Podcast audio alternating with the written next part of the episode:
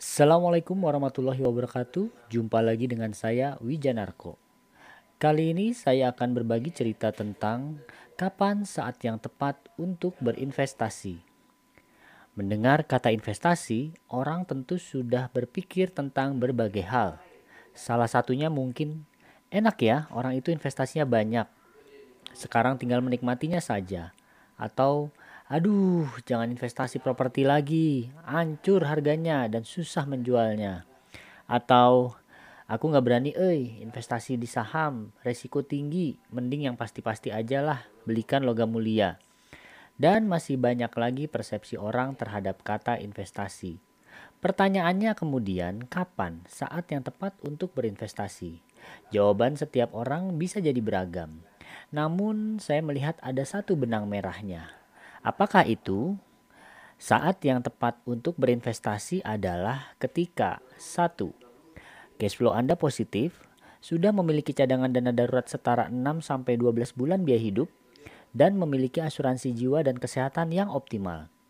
Jika belum berada di titik itu, saya menyarankan fokus saja dulu untuk menciptakan cash flow yang positif. Bagaimana caranya? Bisa dengan bekerja, dengan pendapatan yang baik, atau berusaha di bidang-bidang yang prospektif. Dengan cash flow positif, seseorang bisa mempersiapkan dana darurat 6 hingga 12 bulan biaya hidup aman tersimpan di rekening tabungan. 2. Saat Anda sudah mulai memahami jenis investasi apa yang sesuai dengan profil, profil risiko diri Anda. Maksud saya, ada orang dengan profil risiko yang rendah cocok dengan instrumen investasi yang low risk dan low gain ada orang yang profil risiko menengah dan ada orang dengan profil risiko investasi yang high gain high risk.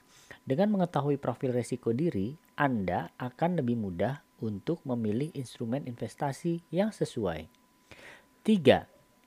Saat Anda sudah bertemu dengan perencana keuangan yang tersertifikasi, setiap orang membutuhkan bantuan seorang perencana keuangan yang tersertifikasi untuk dapat melakukan financial check up dan menentukan langkah apa yang perlu diambil untuk dapat mengamankan keuangannya di masa yang akan datang.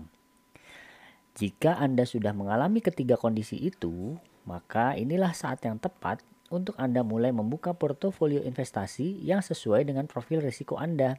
Ingat, gunakan selalu uang dingin untuk berinvestasi uang yang tidak mengganggu cash flow Anda dan kebutuhan dapur Anda.